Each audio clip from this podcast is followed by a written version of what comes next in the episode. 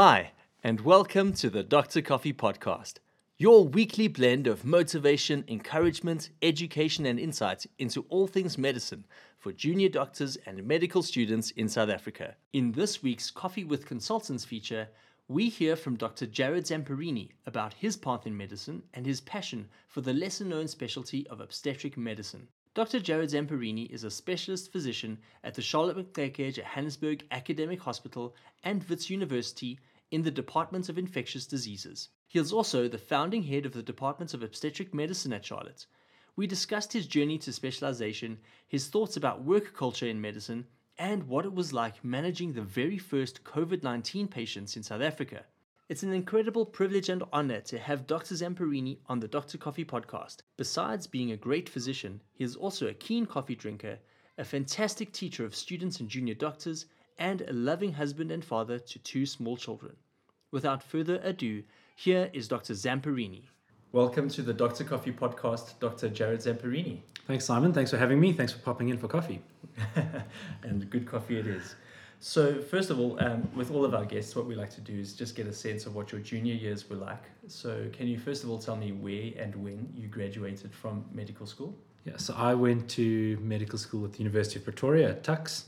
I qualified in 2012, so I'm a bit younger than your previous guests, but better looking. Looking, um, some people would argue.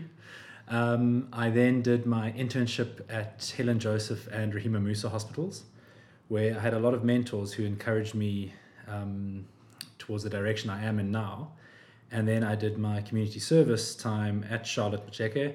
I spent a year in internal medicine, where I spent time in endocrinology, nephrology, infectious diseases, and in oncology. After which, I went straight into a registrar post in internal medicine on the Wits circuit. And now here you find me. I got my FCP in mid 2019 and my MED at the same time and I started my consultant post at Charlotte in the start of 2020. Wow, so you summarized eight or nine years all in one in one go there. I did. So when you did your ComServe, you actually ended up doing a lot of things. Was that by choice? Was that designed? So a bit of both. I during my internship, I had had two loves. I did obstetrics at Rahima Moosa, and I had an amazing registrar who who just really inspired me. And I thought at the end of that, Jeepers, I'm doing obstetrics. This is for me. Um, I, I, ignored the fact that I'm a bit clumsy with my hands and I'd probably be a terrible surgeon. But that was it. I was going to do obstetrics. And then my next rotation was internal medicine, where I realized that actually what I probably loved about obstetrics was the endocrinology, the, wow. the infectious diseases, the medical side of things. Hmm. And in that first year of internship in internal medicine, my uh, head of my unit was Dr. Zahir Bayat, who's now the head of medicine at Helen Joseph. And I went to him and I said, Look, I want to do internal medicine. What do you recommend? And he actually suggested that I apply to Charlotte for my community service. Um, and as the stars would have it, um, everything aligned, and I ended up getting my ComServe post here. Then we were allowed to request what we wanted to do, and so I requested internal medicine, and then we worked it was a bit of a strange system at the time. We worked during the day as registrars, so we, we functioned as um, registrars in each unit that we were in, and then at night we still did intern calls. Mm. So it was this bit of a, a weird system. Yeah, it was a bit strange. So until four o'clock, you were your colleagues, you were chatting to each other about consults and uh, you know coming up with things. And as soon as the clock hit four, you were suddenly the intern on call, which I won't lie, some of the registrars abused. Um, but you know, we enjoyed it. We wanted to do medicine, we did whatever we could. And then, so yeah, during my community service, um, a lot of my uh, mentors in this hospital, still who I now work with, encouraged me to write my Part One exams and to do my HIV diploma, which all happened in the space of six weeks. Um, my wife is a saint for for putting up with that.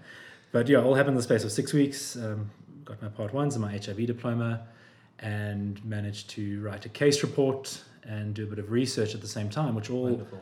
added to my CV when I applied for a reg post. Oh. And then, yeah, then got into the reg post, which I'm very grateful for. For the benefit of those listening, it sounds like you loved where you were working. Was that because you had worked in them before? I mean, you came from University of Pretoria, then came to Wits Circuit Hospitals. Yeah. Had you made a decision that you wanted to be Joburg based? So Yeah, um, we in Pretoria we had a system. I don't know how they actually work in final year at Wits, but where we did a number of mock rounds for where to go for internship.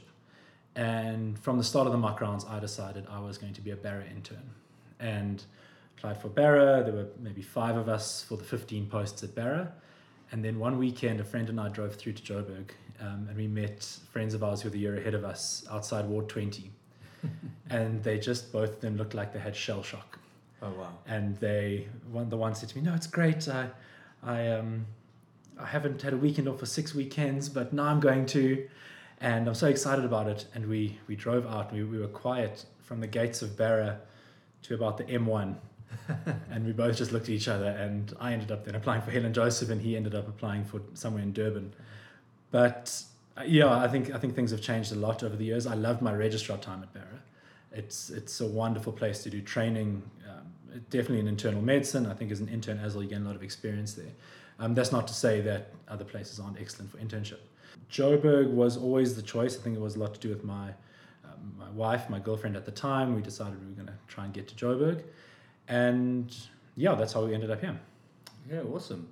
Um, you mentioned you got your FCP, uh, and also I, I think you mentioned you did some research. Uh, you got an MEd. What was your MEd focused on? So that yeah, that was at the end of by the end of reg time. Uh, my MEd was looking at fibroblast, fibroblast growth factor 23 in patients with familial hypercholesterolemia. So it, it's really I, I I've I've jumped around a lot. I I never really knew what I wanted to do in internal medicine specifically. Well, I did know, but then I kept changing my mind. Was that a topic that um, was kind of given to you, or was it something you saw a gap, or I was it something you were particularly interested in? So I really enjoy lipidology, and I and I love lipids. And so I went to Professor Raal, um, who's the world's expert on lipidology, and I said to him, "Look, I've got this. I've got an idea for an MEd." And he looked at me like, "Jeepers, you're crazy. That's a terrible idea. I can't even remember what the idea was." But me, the unseasoned researcher, going to the professor of medicine with the topic, and he said, "Look, why don't we do this?" And so he gave me a topic um, that he'd been looking at that, that there were a lot of questions about. And it was wonderful to do because, you know, doing the research with such a seasoned researcher gave me a lot of experience and a lot of help in getting there. So, from starting out, writing the protocol, doing ethics applications, um, getting funding, it, it was it was very insightful, and it's and it's all things that I've used to this day. You know, a lot of our COVID research, uh, the, the experience that I had from my MEd was very useful, and and I think, you know, people often wonder why you have to do an MEd but all of medicine ends up being about research. You you know, there's there's the common and garden. We know how to treat a pneumonia, but we know how to treat a pneumonia because someone did the research Wow. yeah. and, and wrote the guideline. And I think to have those research skills, it doesn't mean you're going to end up being a researcher, but you are going to be able to sit down one day in front of PubMed and you know put in a search string that matters that you can get the information you want for that condition that isn't just a guideline based one two three as medical students and as junior doctors, we often don't know what we don't know. And to hear somebody explain very clearly the benefits it helps you to, to push through when you're doing that uh, research reports as Yeah. in your undergrad or your, your. You, Exactly. un- you appreciate the value that it's going to have at the end of the, the road. You have touched on a little bit uh, what your speciality is, um, but I'd like to hear from you. Like to describe to us what is it that Dr. Zam- Zamparini does? Yeah, so I'm I'm an enigma. I, I will admit. When I started in my post, so I mean to rewind, when I was five years old, I decided I was going to be an oncologist. Um, my grandmother died of Specifically an oncology. oncologist. Yeah. On- oncology was for me. My grandmother died of metastatic melanoma, and I was five, and I remember thinking, no way. And there was I was going to be a doctor from from that age, and then got to university and realized oncology is probably not for me. Um, what, what was it that made you say, "Not it's, a- not a-" I I don't know. I think it was it's probably a bit too difficult. I'm, I'm not, you know, as Professor Patchett said, we're not all the sharpest tools in the shed. But uh, no, oncology just it just wasn't for me. It just even when I did it as an as a medical officer, it uh, I, I enjoyed the medicine of it, but I think the you know it's it's it can be quite a sad specialty. It's there's a lot to it. So yeah, I moved away from oncology, and then my third year I decided I'm going to be a cardiologist. So oncology, moving away from oncology was in in medical In school. medicine, yeah, in medical school. Then I decided in third year I was going to be a cardiologist. We had a wonderful cardiology professor, Professor Kerr, in Pretoria. Inspired lots of us to become cardiologists. I then did an elective with a cardiologist in third year. And when I started in my com serve, I was still I was going to be a cardiologist. And a lot of it was um, lipidology um, based. You know, the cardiologists managed lipids a lot at that time. And then I remember one night, it was about one o'clock in the morning. I was on as the intern for cardiology during my ComServe. Mm. And the cardiology fellow came out at one in the morning. He said, Sorry, guys, I'm sorry I'm so late. I was just putting my little one back to bed. Um, I couldn't get here as quickly as I wanted to. I, I really tried. And I just looked at this guy and I thought, wow, that's that is hectic. That is amazing that he's come out. Mm. Um, but I don't know if I want to be that person. Okay. Um, coming out at two in the morning and leaving my family behind and, and you know putting family second. Then I toyed with endocrinology. Um, and that was definitely going to be the thing for about two years. And then about halfway through my reg time, I managed an obstetric patient with a medical problem. I can't remember the specifics. Mm. And I was looking up how to treat this patient, and I came across a journal called Obstetric Medicine. And I then went down a bit of a rabbit hole, which was a bit of a Wikipedia rabbit hole as well. And I discovered the specialty of obstetric medicine, which is the management of medical problems in pregnancy.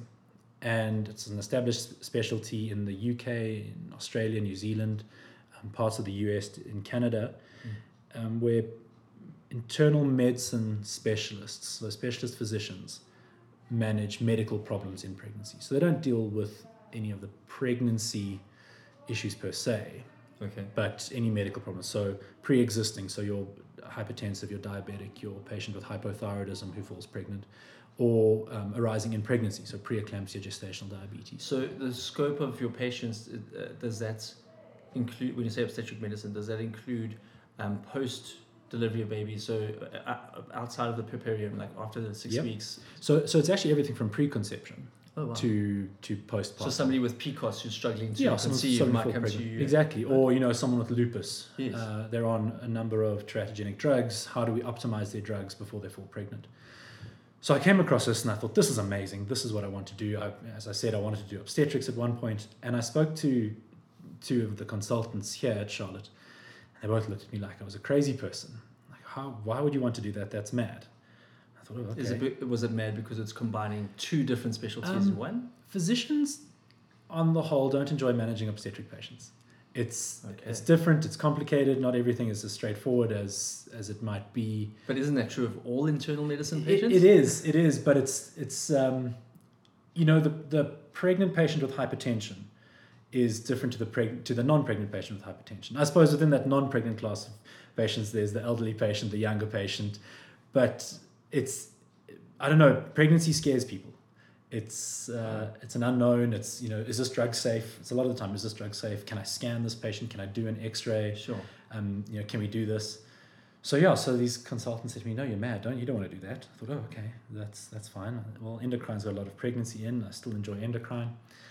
Then I did rheumatology at Bara as a reg, and I loved it. I really enjoyed rheumatology. And I thought, okay, gee, this is also young female patients. There's definitely overlap here. And I finished my exams, and I said to a senior consultant, "This is, you know what? I enjoy I enjoy rheumatology, but I think I'm going to do obstetrics, obstetric medicine." And he really broke my spirit a bit.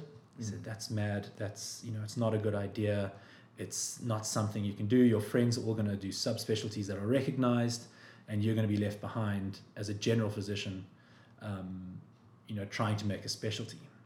Thought, okay, well, that's fine. I I hear what you're saying. I'm going to do rheumatology. And there was a rheumatology post opening up at Charlotte in July of 2020. Okay. And I approached Prof. Muhammad because I knew This was during the uh, the height of the COVID. this pandemic. end of 2019 that I Oh, was okay. that we were planning that I knew this was coming up and I, Okay. Okay. So COVID wasn't a reality yet. exactly no no it wasn't even on our radar Yeah. and I approached Prof Muhammad and I said look this is what I want to do and he said well there's a post um, open in infectious diseases. It's a six month post. There's always the post that I'm currently in has always been around. It's it's sort of been a, a filler post that you know there's been a neurologist in the post. There's been someone who's now an oncologist in the post. So you say just fill the post for six months Mm. and while you work towards applying for a rheumatology post you know, there's no such thing as a free lunch. Uh, I had to do the work. Yeah. and then in March 2020, I was the consultant on call for infectious diseases. And the first COVID patient came in Wow. to Charlotte. And so then I ended up, you know, COVID happened. There was a lot of COVID, but I mentioned, I actually didn't mention now that I think about it. I mentioned to my to Dr. Stacey, my head of department in infectious diseases, that I enjoy obstetric medicine. And she then told Professor Muhammad, the head of medicine here, who called me in one day. He said, What's this about you wanting to do obstetric medicine? And I thought, Oh, here we go again. Another consultant is going to tell me I'm crazy. And having met Professor Muhammad, you can understand this, and I'm sure the listeners having heard his podcast, he was like, This is brilliant. We need this. This is forward thinking. Let's do this. Yeah. wow. And I'm forever grateful to him because he has encouraged it, he has built it, he has um, given me assistance so that I have less infectious diseases duties so we can build up the unit in obstetric medicine. And I now, I don't want to say head the unit, but, but we're building the unit. We, we're building the obstetric medicine unit.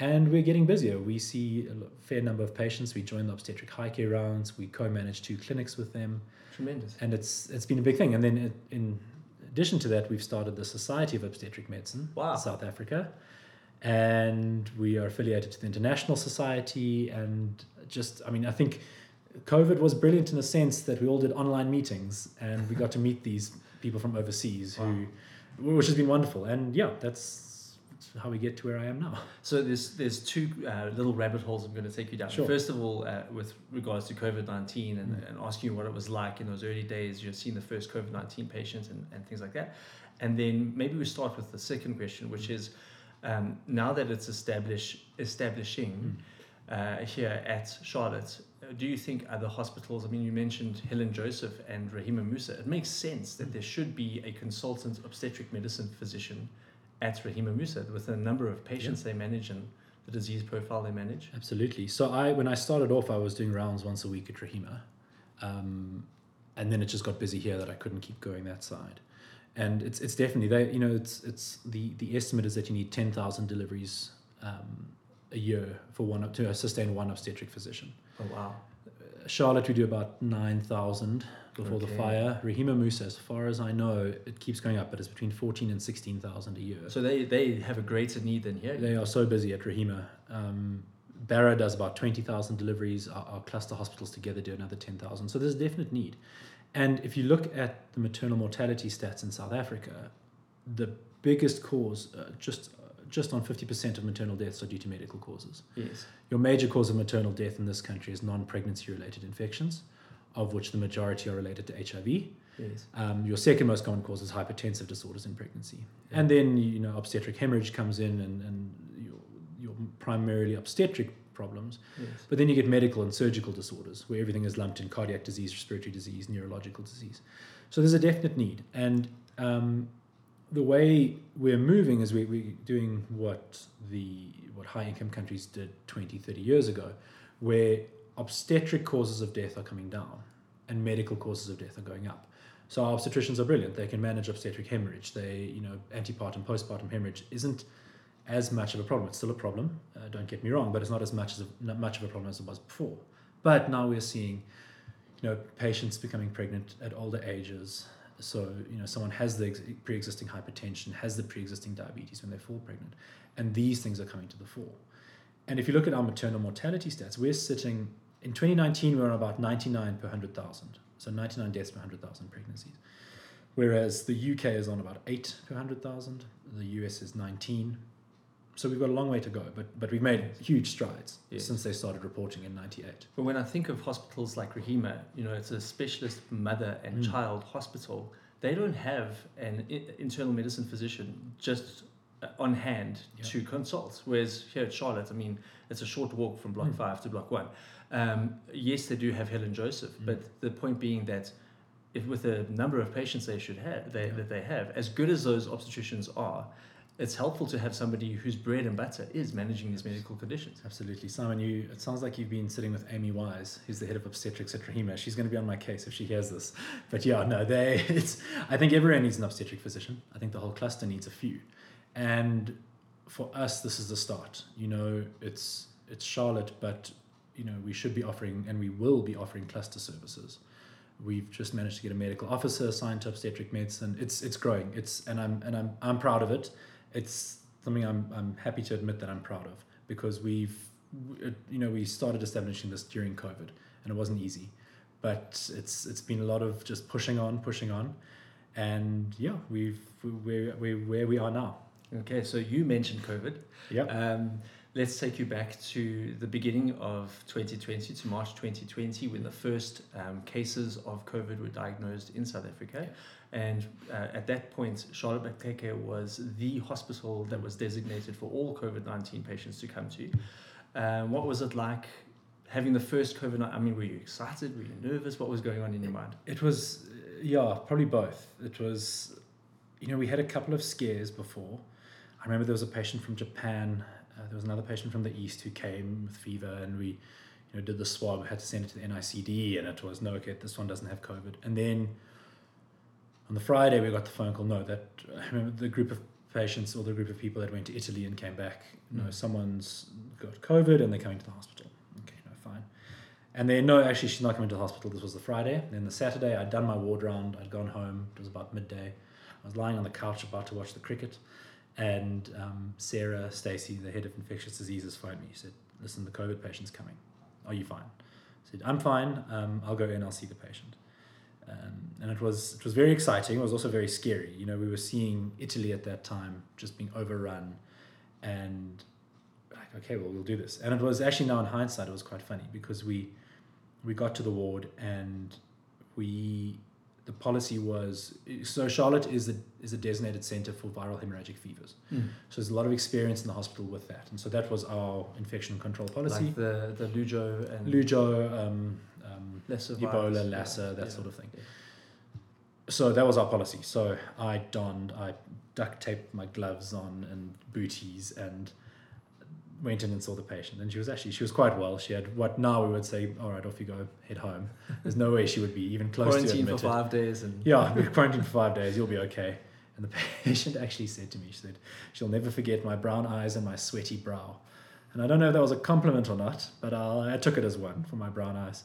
Um, and uh, yeah, and then I remember I had to, I mean, I phoned uh, Jeremy Null, the head of infectious diseases at Helen Joseph. He was he was helping manage the case.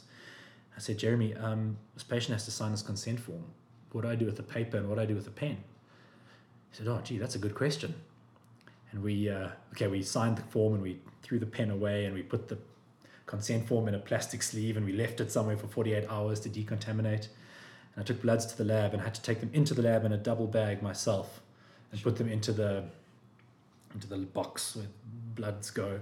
Um, and you know, it was all very you know quarantine and oh my goodness and lots of muttering. And then yeah, then we kind of just got in our stride. It was it was hectic. I'm, I won't lie. I think you know there was a lot of criticism in the early days that consultants weren't pulling their weight for COVID. okay. And I think it was the registrars were on the ground seeing patients, and it was you know credit to the registrars. I say it all the time. I'm glad I wasn't a registrar during COVID. These guys worked hard, and we were doing the same, but probably a lot behind the scenes. We were writing a lot of protocols. We were coming up with policies, um, how to do it, and I think a lot of being a consultant ends up doing that. We Mm. we had a we were strict at Charlotte that consultants saw patients that we you know the so Charlotte's divided into specialty units. There's no general medicine, but we then subdivided all the specialty units into COVID units so that consultants saw patients, did post intake ward rounds, managed patients in the ward. Um, but still, you know, um, uh, credit to the registrars, the interns, and then you know the nursing staff, everyone on the ground who was Yeah. at the coalface as patients Wow. came in. We, we we were very deliberate though about making sure that everyone pulled their weight. And But- as the numbers climbed up, I mean, uh, I imagine that a lot of that initial, you know, duct taping your gloves Yes. and all of that stuff had to fall away. Was it was it that it had to away, had to fall away because of utility, or was it that as it became apparent that okay, it's not the same as like Ebola? Um, was there a relaxing or a, a loosening of some of the protocols? Um, I don't think there was. I think it was that there were then suddenly protocols in place that we could plan it and say this is what we need for this respiratory virus, and we probably overdid it a bit. Um, although I don't regret doing. it. I don't think anyone in our team who came up with the policies regrets it. No, sure. in the Um, beginning, no one knew. Yeah, no, no one knew, and yeah, then it just sort of steamrolled, and by that first wave, we we were cruising. It was stressful. I think a lot of What was the impact like on your family? I mean, I Yeah. imagine you had a, a wife and, a, and a young, one young baby or two young babies Yeah, wi- wife and uh, two-year-old at the at time. the time, Wow. and my wife was pregnant Wow. as well. So in July 2020, we moved house, and it was first. It was the it was the first wave, and my wife was about 32 weeks pregnant.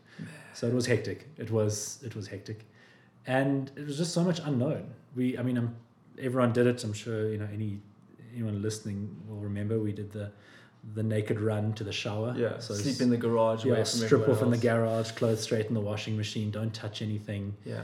Um, and we just didn't know. Uh, uh, but and, it, and it's hectic. It, it was hectic. We we had colleagues get sick that went off work for a while that are still recovering.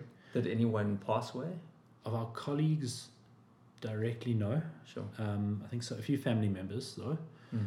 Um, but you know, when you start seeing your colleagues get sick, then Yeah. it's it gets quite scary. It gets quite real, and you know, family members as well. It, it gets quite real. It's we- we are so good at compartmentalizing that okay, this is work and this is home, and suddenly the two were just smashed into one, and you couldn't compartmentalize. Mm. And I think that's where a lot of burnout came from, from from COVID. So now post COVID, Mm. do you think that our healthcare system is better for it? Do you think it showed up some of our flaws, and do you think we've fixed some of them, or what's? Wow. Simon, you're asking the difficult questions. I need more coffee.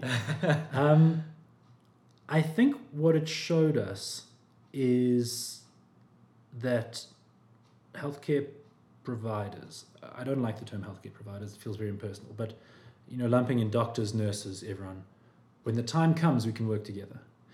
And you look at Charlotte, where we had you know, the silo mentality cardiology managers, cardiology patients um, infectious diseases managers, infectious diseases patients. Oh, you've got your thyroid is off, you've got hypothyroidism. Oh, better call endocrine in, and endocrine needs to manage it. And suddenly you have a patient being managed by three or four different specialties. Where in COVID, it was, hey, listen, can you see that patient? We've got 10 patients, you've got Mm. eight. Do you mind taking on the extra one? Sure, no problem. Hey, can you cover my call? Uh, all right, I'm, I have COVID, I'm off sick. Do you mind picking up the slack? And when the sort of muttering, as always does, comes in, oh, this person's on sick leave. Um, Mm. it was, you know, you might be down in two weeks' time and they're going to cover for you. Mm. And I, I think it exposed the flaws in medicine of doctors are infallible. No, infallible is wrong word. Doctors are invincible. Invincible. It's it's a We case can't of- get sick. No, doctors can't get sick, and Physician, heal thyself. Exactly. So it's so I think that invincible thing fell down. You know, we had the, the whole thing at the start of COVID. You know, doctors are heroes, healthcare heroes. Skip the line at Pick n Pay, and suddenly, the doctors were getting sick as well, and you had to take the time off because it was the law, and, Yeah. and you just you had to actually take time off. Whereas before COVID, if you got sick and you phoned in, listen, I'm sick, it was, oh, okay, are you really that sick? Are you sure you can't Yeah. come in? Now the team has to pick up the slack. Yeah. And I think that's terrible. I think we, this culture of um, weakness must be, you know, there must be no weakness. You, you, you must push through and you must work. And I don't know where it comes from, but it's, I think COVID has helped get rid of that. Where- so, yeah. so from where, where I am now as a junior doctor, I think that there's two parts to it. One is the sheer burden on doctors and nurses and, and medical professionals, healthcare providers, for want Mm. of a better term, that um, when somebody isn't at work, it is an extra burden. Um, and that's why there's that, that hesitancy and that reluctancy.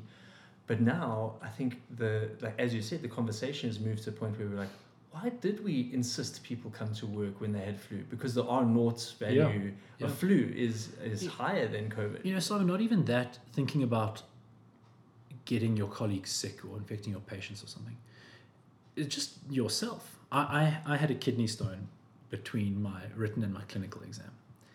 And I remember lying in hospital and I was in agonizing pain. And the fentanyl or morphine or whatever wonderful opioid I was given ran in, and I suddenly felt fine. I had no pain. And I turned to my wife and I said, I'll be fine to go to work tomorrow. Oh. And she looked at me and said, Are you mad? You've got a kidney stone. I said, Yeah, but I'm feeling better. And this was a Sunday. I said, I'm on call on Tuesday. So if I go in tomorrow, I can just see my patients and I'll be ready for the call on Tuesday. And she said, Are you out of your mind? And then I went to theatre and had the stone removed. And uh, I think, uh, I don't know how R rated this uh, podcast is, Simon, but when you're peeing blood, a lot of perspective changes. Yeah. I thought, hmm, maybe I can't go to work tomorrow. Then I got some more of the wonderful opioids and the pain was gone. I thought, yeah, I'll be fine to go to work. But I was sitting there, you know, in feeling bad that I'd have to phone the second on call.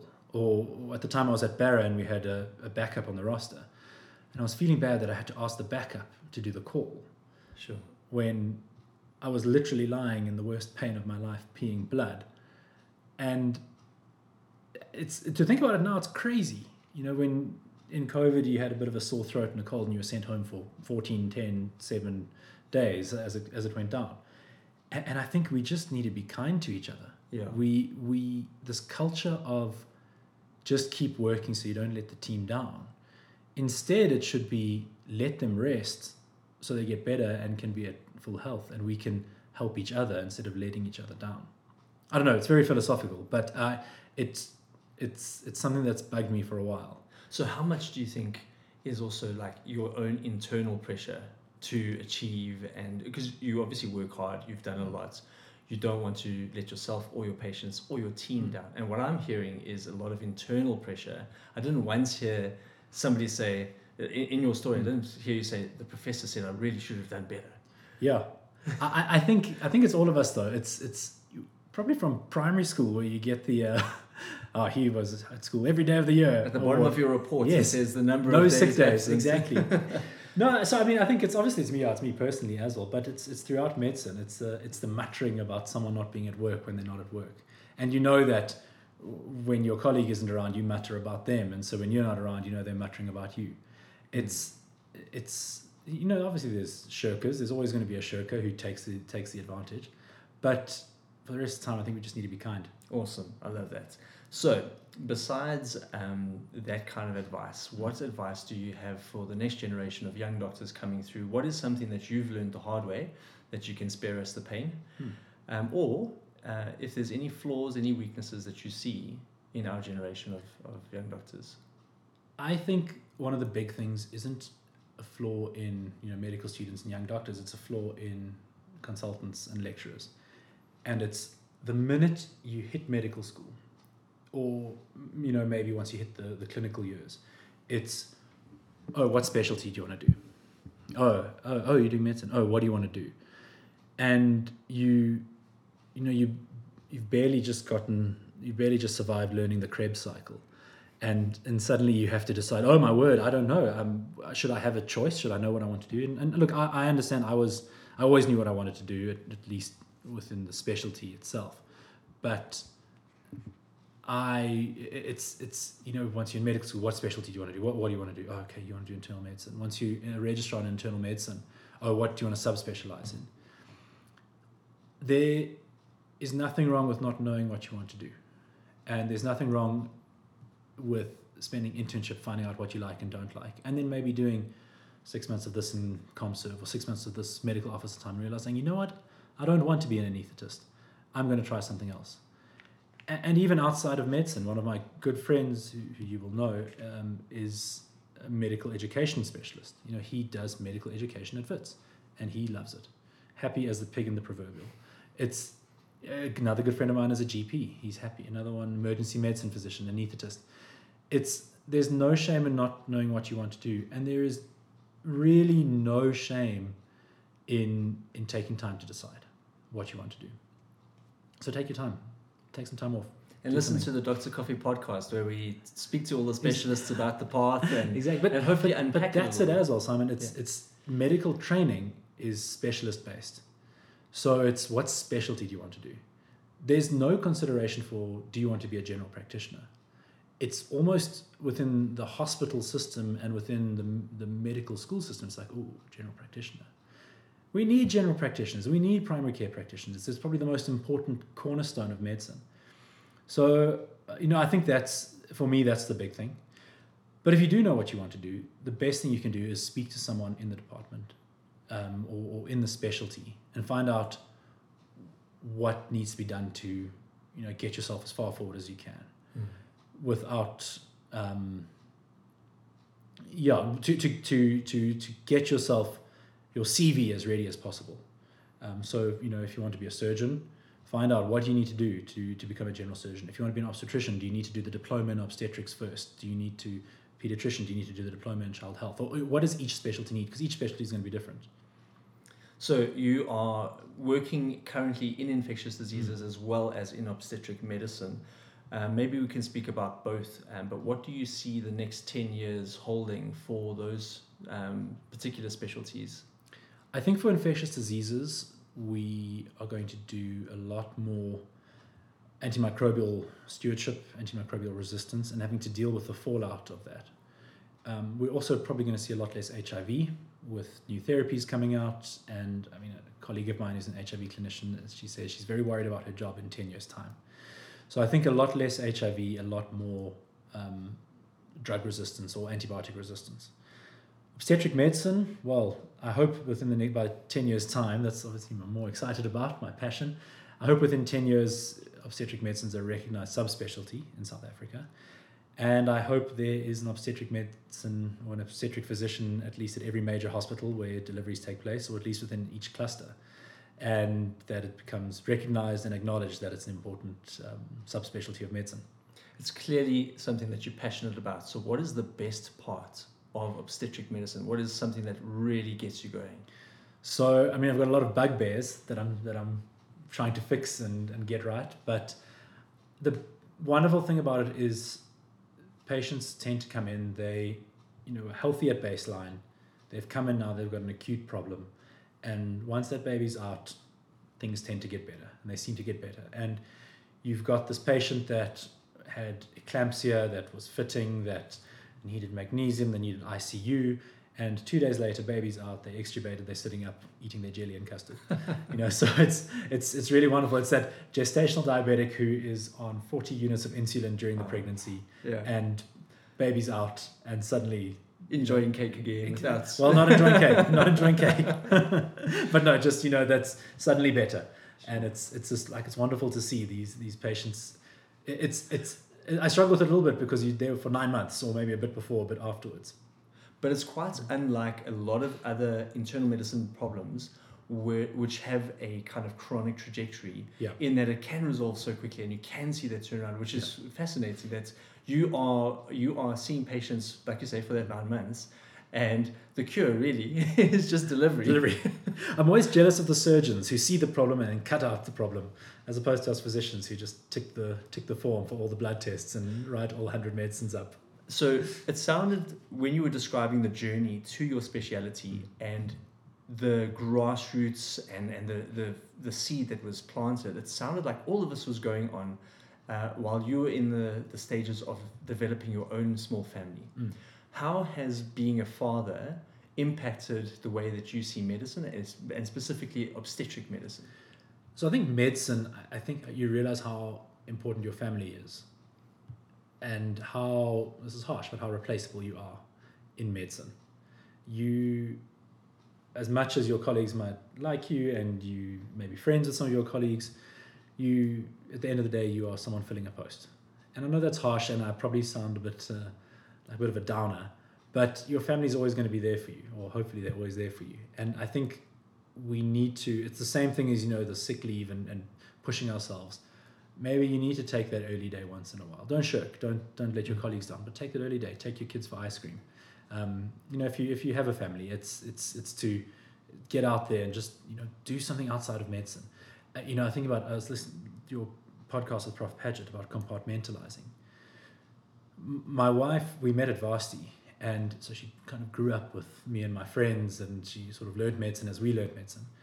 And we'll often go out for dinner and we'll start talking about medicine and she'll be like hey enough stop it no more medicine talk about something else Very good. and you realize jeepers that's like we've been sitting here we're not, like, not talking about the rugby or the rugby or how we're going to beat new zealand this weekend or Yeah. you know other things that are we're passionate about Yeah. um, i can't remember what the second part of your question was So, um, Being a dad, how it shaped obstetric how, medicine. how, well, I think what I'm trying to get at is has it you know I, I can speak from my experience Mm. seeing my wife go through three pregnancies that um, I was just in awe of the whole process of growing a, a human life Mm. within her um, and seeing the changes that she went through and the challenges she went through um, she really earned she Yeah. earned her stripes and um, I, I just think that maybe there was something that you saw that changed the value of obstetric medicine for you. Maybe that was something I was hoping that there would have been like a blinding light moment where you're like, you know, I can be this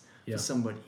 I, I think yes, my, I have two kids. My wife went through the pregnancy is pretty uneventful as pregnancies go. I think what I realized is that if men had to have be the Oh, ones no, being pregnant, it we'd- have been Cain and Yeah. Abel and, and done. Thank no you. more. no more. Um, so I I think that's the thing, and I, I- think you know, pregnancy is amazing. It's it's amazing what the human body can do. Um, it's amazing what can go wrong as well. Yeah.